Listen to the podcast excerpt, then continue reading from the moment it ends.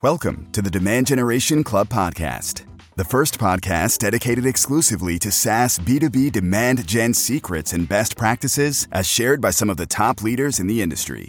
This podcast is brought to you by SaaS MQL, the account based marketing agency that helps SaaS companies land six figure deals with highly targeted campaigns by combining intent data, automation, and a proven methodology. SaaS MQL can help your company generate millions of dollars in sales opportunities within just a few months. To learn more, go to saasmql.com. Hello and welcome to a new episode of the Demand Generation Club podcast. I'm your host, Franco Caporale. Our guest today is Jean Cameron, Head of Growth Marketing at Flosum.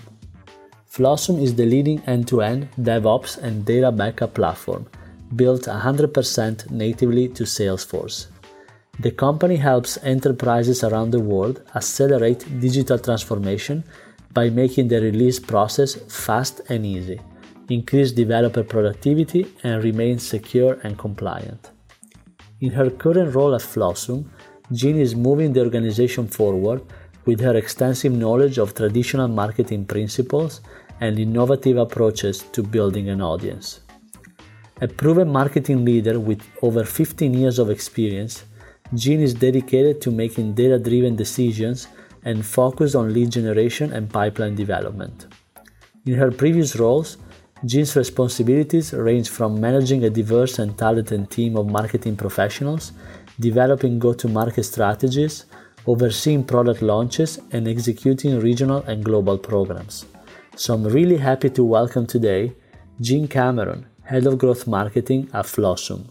Jean, I'm really happy to have you with us today at the Demand Generation Club podcast. Thank you again for joining us. Thank you so much for having me. Can you share some details about your story, your background, and what you do today?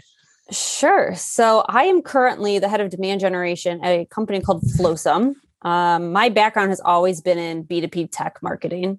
Um, I've got worked for companies like SAS and SPSS and IBM um, and an ECM company called Alfresco for about nine years. Um, so I've always been very involved in the B2B tech space and just trying to sell and enable uh, technologists to innovate.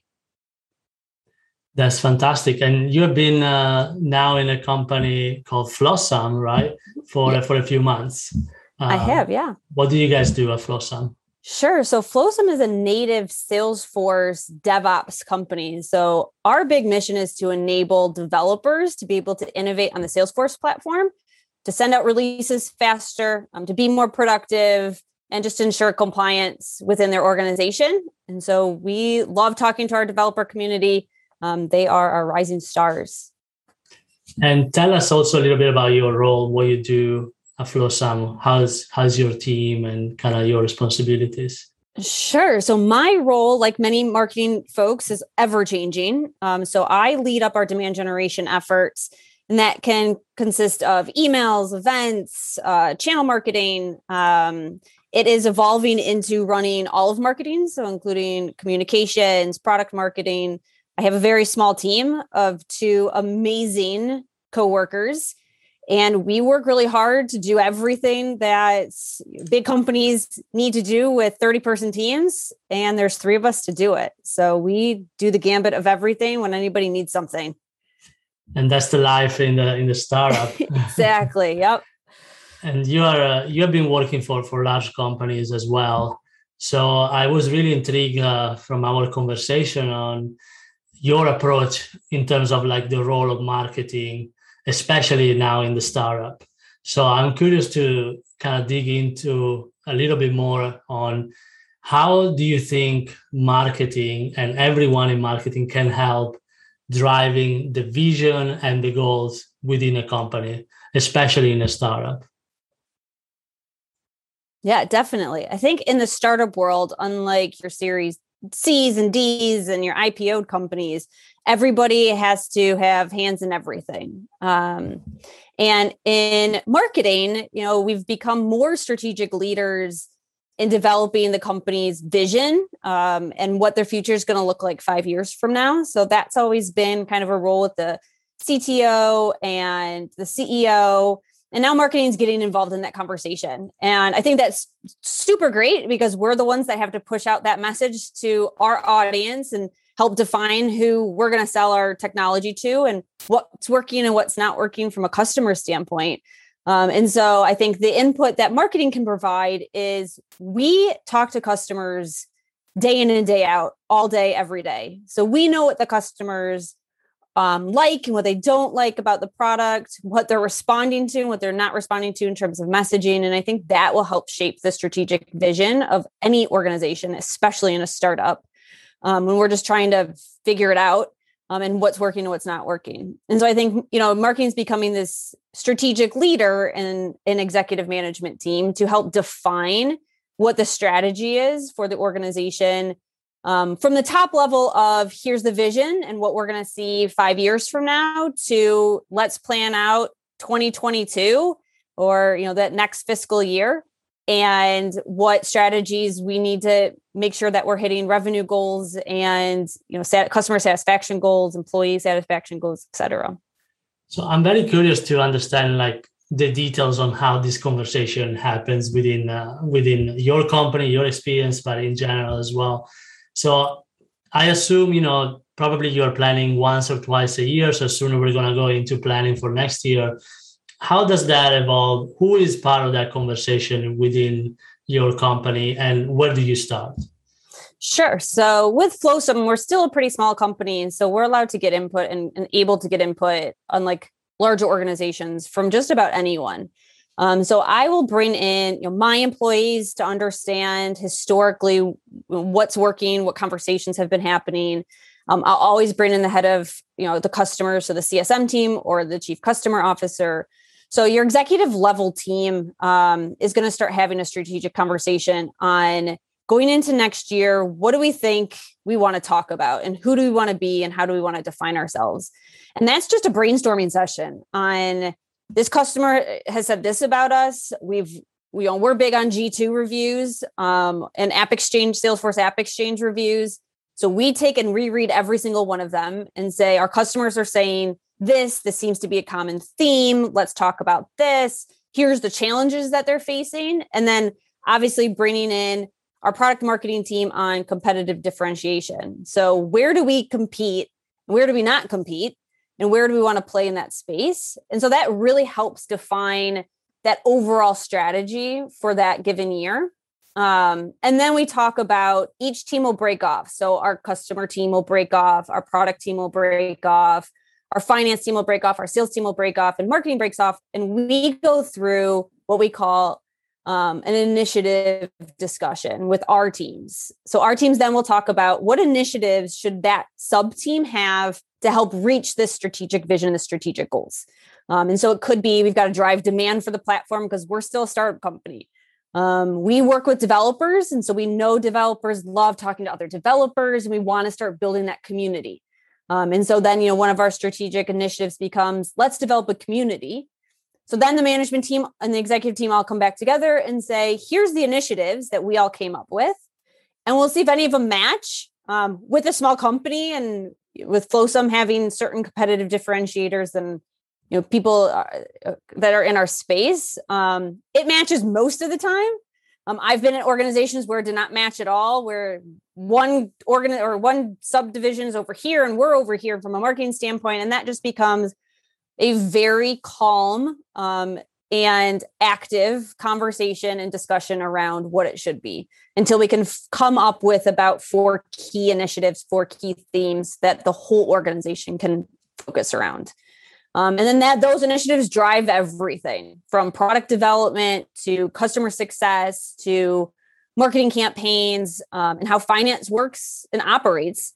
Um, that's kind of how it's it starts from developing that strategy. So you talked a lot about these kind of initiatives and overall objectives, like you know, let's get more visibility with developers or other strategic things. What about the actual numbers? because I'm assuming that the the C level, the executive team, they also have a specific dollar amount in terms of they ARR and, and a number. So how that conversation goes as well. Once you know the strategic initiatives and the objectives, how do you go into the the numbers and how to achieve those numbers? Sure. So um, it is a lot of math a giant Excel spreadsheet. Um, and I'm sure other organizations can use things like Tableau and other type of tools. We get to use Excel and it is crunching numbers um, to conversion rates, really. So from a marketing and sales perspective, we know what ARR numbers, sales quotas we've got to hit for that given year. And then I've got conversion rates on the marketing funnel. So the top part of the marketing funnel of I've got to bring in this many leads to generate this many MQLs, to generate this many SQLs, to generate this many opportunities, to generate this many closed business to hit a certain number. So I know backing out from that number every month what lead volume I need to drive in order to make sure that sales hits their number. Um, and then that gets even more complicated because if I drive a lead today, I'm not going to make a sale by the end of the quarter. So our sales cycle in most B2B tech organizations is anywhere from, you know, six to 18 months. Um, and so then you've got to back out the numbers of, you know, with this high level math that um, you know you you've got to kind of attribute that you've got to drive a certain number of leads in a certain month in order to hit that revenue target for the following month. And so not only are we planning 2022 we are also planning the first part of 2023 when it comes to lead volume and where our sales needs to be.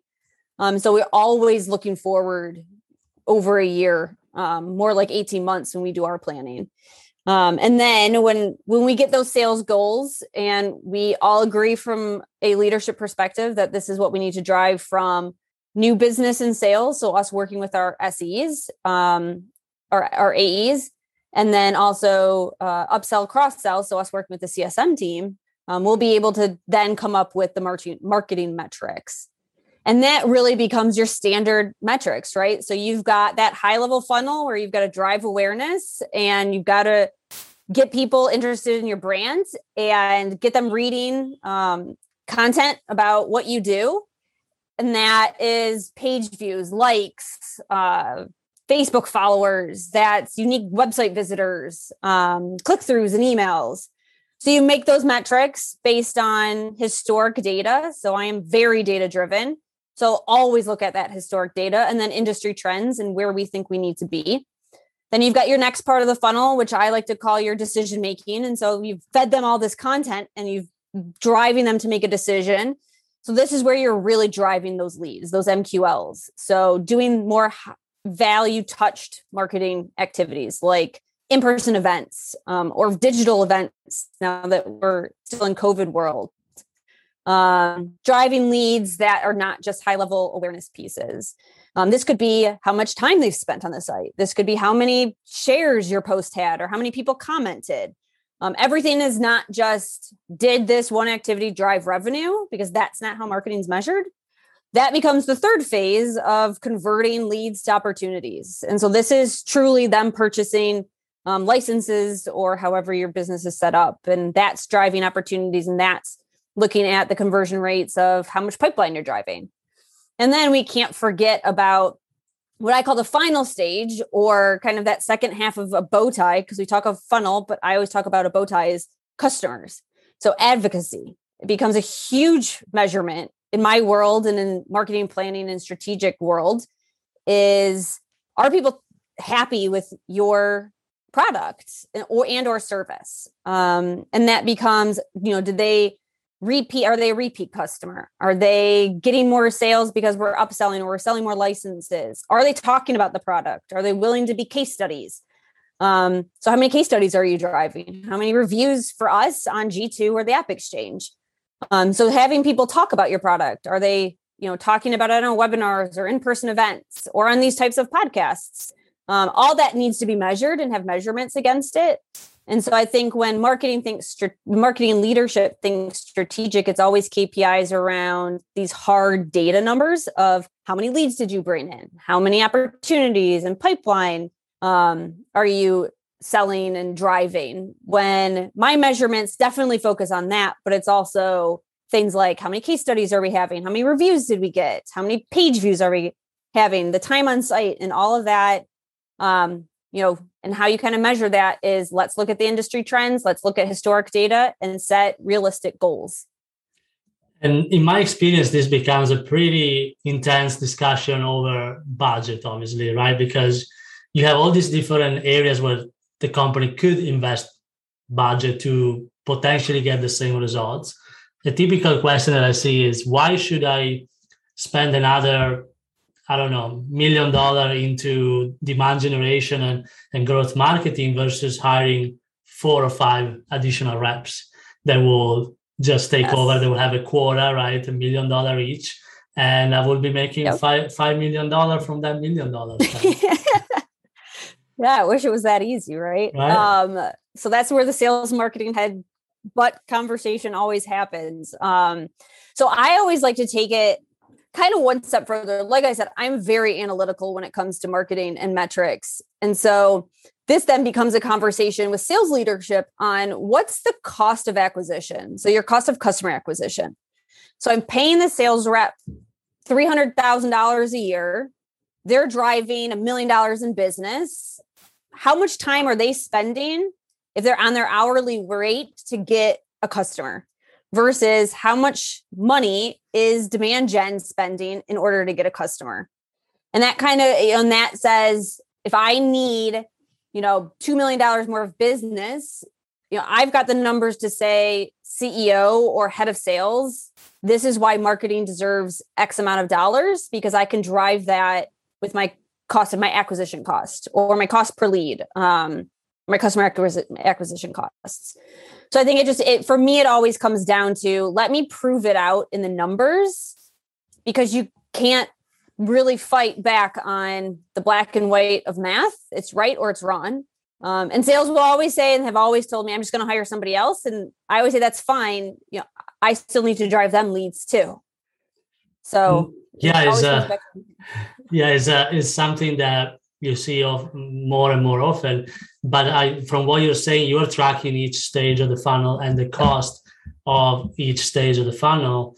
So you're going to see a significant difference if a single rep has to warm up a lead from scratch and then convert into opportunity and then drive and close that opportunity versus having that being supported by by demand generation and marketing yep and then we also have to take in consideration with sales doing cold prospecting their time to value is going to be a lot longer than marketing and so that also you've got to take into account is do we have 18 months versus six months to bring in all this revenue. They've got to ramp up. They're a new employee. I mean, there's a lot that goes into that.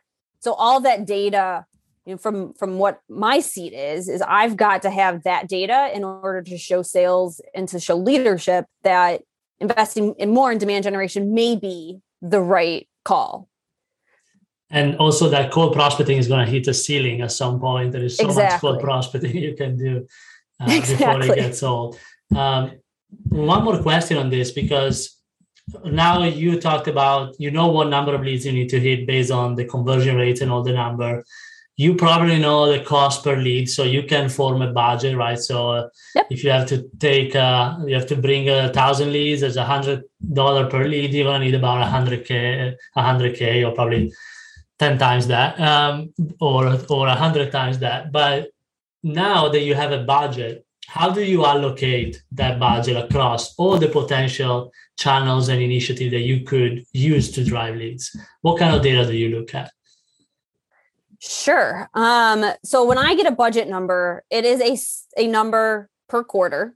Um, and sometimes it's an annual number and I've got to break it out on where's the sales metric coming from. So my budget's always um divvied up by what our sales goals are. So I know if sales goal is a million dollars and my cost per lead is a hundred dollars, I know I've got this much this quarter to get to that million dollar mark. Um, I always first and foremost will start with fixed costs. So what is my website cost going to be? What's my marketing automation cost going to be? Because I think when people think budgeting, they're like, oh, we've got a million dollars, let's go run campaigns but I've got to put in here, you know, swag buys because developers, my our our customers love swag. Um, I've got to put in here. Um, you know, I always set aside money for development for my marketing team, and so investing in my employees to make themselves better marketers. And so I've got to get rid of those fixed costs first, and then talk about all right, now how do we divvy this up? Um, what's nice about again being very metric driven is i always take a look at what lead sources and very granular lead sources and campaigns are driving the most revenue and that comes through the whole conversation around attribution and whether it's first touch or last touch or multi-touch and that's a whole other podcast and a whole other conversation um, and so you know it, it becomes is what we're doing driving conversations and driving revenues and hitting our kpis um, and then that that really determines what's working and what's not working. You know, I've been in organizations where direct mail has ROI five times than an in-person event. So uh, great, I will invest in direct mail five times more than in-person events. Um, some things as a marketing person and all marketing people have to do, we have to just show our face. Um, and so then how do you get the most out of that at events or webinars or with vendors and that type of stuff? Um, and so, you know, then, you know, that becomes kind of how I kind of divvy up the budget by lead source is take a look at what's driving those opportunities.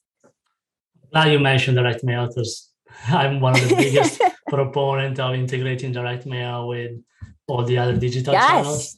Um, but you also mentioned events and I know you had a ton of experience in driving uh, events, hopefully in person soon. yes. Everyone is looking forward I hope to. so. I know. And so I would like to understand from you, like how, what's your experience in incorporating events into the demand generation um, activities and how do you manage uh, the other stakeholders? Because there is a lot of opinions that go into event all the time. There are and it is one of the most fun jobs you will ever have and the most stressful jobs you will ever have. Um, i think when i was looking at like stressful jobs in america in like 2020 or 2019 event planning was number five. When i think of events so my background has always been field marketing so running events and corporate events um, and with events, you know, a lot of marketing always takes that as um, like one off. So we've got a big IBM event or Microsoft or AWS, and we're going to do something big at that event, but nothing before and nothing afterwards. Events have to go into the strategy of that campaign. Um, so, holistically, you've got to think about an event as a milestone inside that campaign's timeline not just a one time thing that's going to happen and come and go because there's a start and end date. Um, so then you've got to build up the excitement leading up to the event. And that could be if I'm running an event with Salesforce, um, I'm going to do a big Salesforce podcast or webinar leading up to that event. The event's going to happen and we're going to make a big bang at Dreamforce coming up. And after that event, I'm going to follow up with all those leads and we're going to invite them to a secondary event, whether that's a webinar or do a direct mail campaign or we're going to host a happy hour um, or a coffee event. But then you've got to take it one step further and say, you know, we met with a lot of Salesforce people, and Salesforce is pivotal to our success. So I've got to do an event specific to the Salesforce people. So not just prospects, but to our channel as well. Um, and so then your event becomes kind of a a momentum part of your campaign rather than all right dreamforce is here this is great let's do it let's get it over with what's next? And it becomes, well, we know this is what's next because we've been planning for it like dream Dreamforce for the last six or seven months. Uh, what's your uh, recommendation to manage this all these inputs that come, particularly from sales? Usually, you know, you have a plan for these events you want to do for 2021, 2022, and then they keep throwing at you new events yeah. because some prospect is attending or is in a cool location. So how, how do you, you know, kind yeah. of manage these expectations? So the cool location is always hard for me because I'm like, yes, I will go to Sydney all day, every day. Hawaii, there's always a big government conference in Hawaii every year. And our government person's like, can we go? I'm like, I will go. I will volunteer for that. Um, but how I always like to say it is every sales organization I've been a part of, every sales AE has always had some sort of focused accounts, whether that's they're focusing on enterprise accounts. So 5,000 employees and above in a vertical or I mean, even horizontally, or it's an ABM strategy and they've got 25 accounts. My rule for sales is do your due diligence. And if in or if the um, event that you want to attend 35% of the attendees in the past are within your target account bubble, so whatever that looks like, I will go and research the cost of it. I will go and research um, what it takes to get to that event, to have a speaking slot, um, who the uh, if our competitors are there. So I will actually go to that event's website if sales can tell me that 35% of their target account list is going to be attending that event based on past events or what is shown on the website. Um, that kind of uh, narrows down the noise, I would say probably 75%, um, because a lot of the time it is, like you said, sales wanting to go to a cool location, or this has the word DevOps in it, we should be attending. Um, and and you're just like that's that's not right. You guys do your due diligence. Tell me if the accounts are there. Um, so sales, you can pretty much manage the noise using that type of strategy. Um, and then the rest of it is you own, you know, marketing owns that, right? We own the events, we own the marketing strategy. I've never been shy. I've always had great relationships with my sales leadership. And I've never been shy to just say, no. One, I may be too busy. I mean, being in a startup organization with three people, we are busy working long hours. We may not have the bandwidth. It may not be great timing. Um, so if it's around other events that we're trying to do, fall and spring are event seasons. And so there's a lot of events, especially now with COVID kind of getting us in person, but maybe not. Um, you know, there are a lot of events in the spring and the fall. So we have to be very picky about what we do and where we want to showcase our stuff. Um, and then it just, it may not be, you know, right strategically for the organization. Um, our competitors aren't there. A lot of our partners are there. So we'll use them and they can exhibit and talk about us rather than us going and investing in it. And so it's really just sitting down and having a conversation with those stakeholders on why this is important to them. Um, and the answer cool location can't be on the list. And then also why marketing can or cannot do it. Yeah, I think you saw it much less with the with, with the virtual events. They were less like, oh, we absolutely need to. oh yeah, they definitely didn't want to sit on those Zoom calls all day. no, uh, awesome. I have one more one more question for you, and it's something I like to ask to every guest, and it's what is top of mind for you right now? Is it something that is really keeping you up at night that you're trying to solve, or like a particular problem or something? Yeah, it's a good question. Um, so we are in the midst right now of planning 2022. So we just finished our strategic plan, built out our campaigns, and so now it's um, finishing off 2021. Um, we are going through um, a new website, rebranding. So it's going to be a lot of work uh, for our small little team. Um, so what I think what keeps me up at night is just being too ambitious. So I am always about let's try it, let's do it. If it works, it works. If it doesn't, at least we can say it didn't work and never do it again. Um, and so taking on all these massive projects, um, just making sure that the team doesn't burn out, making sure they're still motivated, um, making sure our customers are still you know happy and satisfied um, while we're delivering the best service that we can um, and making sure sales gets what they need from marketing because obviously they're one of our customers um, and that we're not just signing ourselves up for too much. And so i'd say the last two weeks while we're building out our strategic plan and our campaigns has been so how much time is this going to take? Let's map this out. This is a two week thing. This is a five week thing. This is a three month thing and making sure that, you know, my team doesn't get burnt out because we've got a lot of work to do. That's fantastic. Jean, I absolutely enjoyed the conversation. So thanks again for joining our podcast. Thank you so much for having me. It was a lot of fun.